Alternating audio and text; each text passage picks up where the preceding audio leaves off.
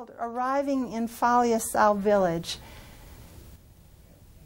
green, myriad, mottled, undifferentiated world, thick with mystery, riding from the airport in the back of a truck over a rutted, undulating world, road, I smile tentatively, helplessly, having entered a world that for me has no context.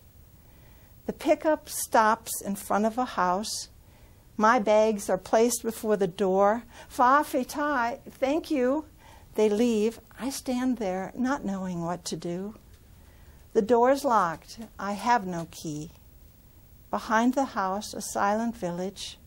No movement anywhere except the formidable waves breaking, breaking, breaking against the reef. It was a completely new way of, of living and understanding and communicating, even. And so we had an awful lot to learn. And we were puzzled and sometimes frustrated, and certainly there was culture shock. And in fact, the culture shock when I returned was worse because I was no longer the person I was. And I think journeys do that for us.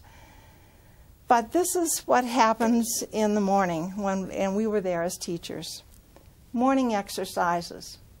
The bus never arrives on Palangi time, just only Samoan time when the sky is an abstract painting, vermilion, violet, rose, azure, and gold when the ocean rolls the colors across its surface and mirrors the sky and the island I live on.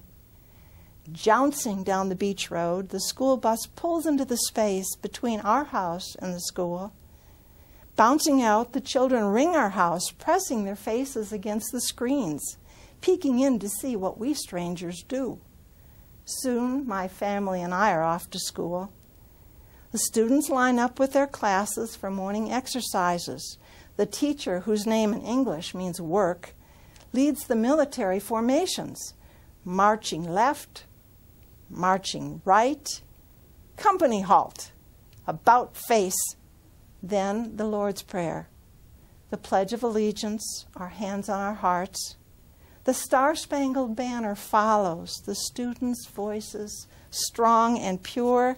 We hear a pronunciation so endearing that ever after when the anthem is sung, we return to that school courtyard in morning sun, singing along with the children in the sea and the roquette's red glare.